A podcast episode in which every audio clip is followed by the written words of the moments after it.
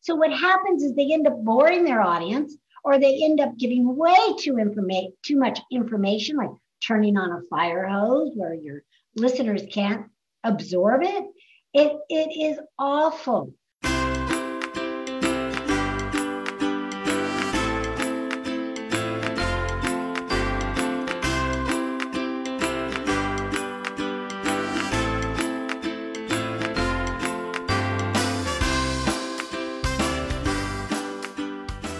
Hello, everyone, and welcome to the Million Dollar Speaker Podcast.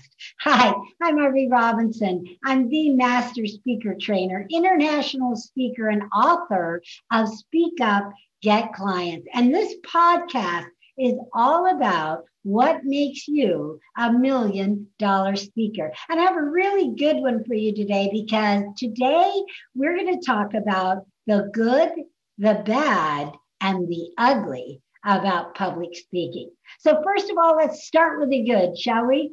The good. The good is that you have a message to share that only you can share to people that can only hear it from you. And that message will change someone's life, their business, or even their soul. So it's really important for you to get your unique message out there because people are waiting. They're waiting to hear it, they're waiting to have it in their suffering. So again, you have that message to share that only you can share. So get it out there. That's the good. And that message will have a huge impact on the lives of its listeners. Let me just give you a little example. So, uh, a few months ago, I had this opportunity to speak at this book expo, and I spoke there uh, two years prior.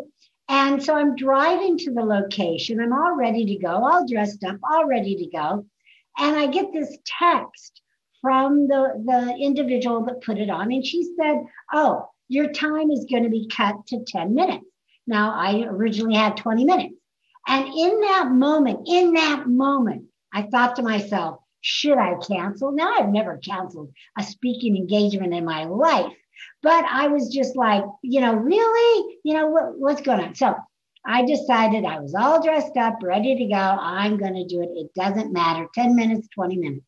So I got there and there really wasn't much of an audience. It was only vendor booths and, you know, people selling books. But I was gracious and I went to all the booths and I bought things and and all of that, you know, and participated and we had a really lovely time. Now this was in the morning and I learned that I wasn't even going to go on until 2 in the afternoon. Now right before 2 in the afternoon there was another um, break. It's like every so often there was about a 20 minute break so that people could go and, and guest and visit the vendors. But the only people that were there were the vendors. So by the afternoon, they have gone to each other's booth three and four and five times. And so as the uh, coordinator walked by, I just asked her, I said, you know what? Maybe we could cut this break short and you can give me my 10 minutes back. And she thought about it. She said, sure, why not? There was nothing going on that we needed a 20 minute break. So she gave me the 10 minutes back. I got up, I did my thing, right? I did a, a, speech about speak up, get clients, how to sell more books, and did a demonstration. It was just fabulous. And then afterwards, I got off the stage, and this young woman comes up to me and she tells me that she came the year before and bought one of my books. She gave it to her father, who has dementia, and her father lost the book and he was heartbroken. So, of course, I gave her um, a book for herself and a book for her father. And I said, Do me a favor. When you give this to your father, would you do me a favor and, and just video it right on your phone and let me see it? And she did. And I tell you, it was the most heartwarming video that I've seen in many, many years. Just how appreciative he was and how he believed that even though he has dementia, that he could speak and he could speak to other dementia patients and give them courage. I mean, I was just floored when I saw that. And just, just think if I canceled that speaking engagement, if I like got an attitude and said, forget it, I'm not going to speak 10 minutes, forget it, I'm just not coming, I would not have had that experience, nor would they have had that beautiful interaction and that beautiful experience. So even though you may never find out the impact that you have on your listeners, just know that you are having an impact. And if that one lucky day comes your way, where, like my lucky day, where you do get to hear it, it will last a lifetime. That's the good. Now, the bad in the good, bad, and the ugly is the bad is most speakers, especially business speakers, are not trained. They're not trained. They think that just because they can flap their jaw, that that makes them a public speaker, and it does not. So what happens is they end up boring their audience, or they end up giving way too information, too much information, like turning on a fire hose where your listeners can't absorb it. It, it is awful.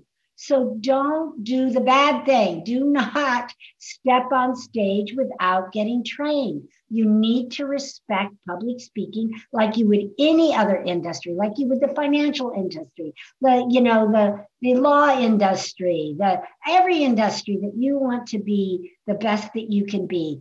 Get trained and continuously continuous education, just like CPAs get and doctors get, et cetera, et cetera. Continuing. So don't just take one speech class. Go, keep going. Take all the classes that you could possibly find because you're going to learn more and more and more until you've mastered it and it will be automatic and you never have to worry about it. So you could turn that good into bad. Now, the ugly is really ugly. Let me tell you, the ugly is ugly.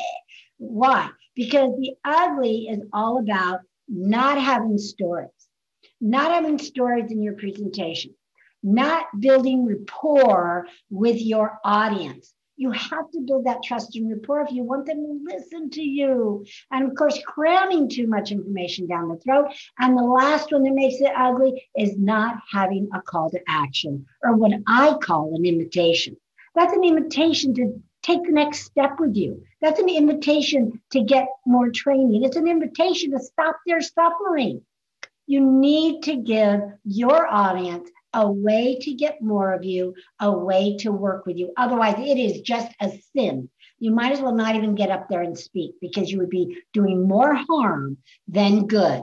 So make sure that you're trained, make sure that you have a call to action and invitation because you have a very important message to share that will change lives. So that's the good, bad, and the ugly of public speaking. I hope you join me for my next podcast next week. This is Arvee Robinson saying bye for now.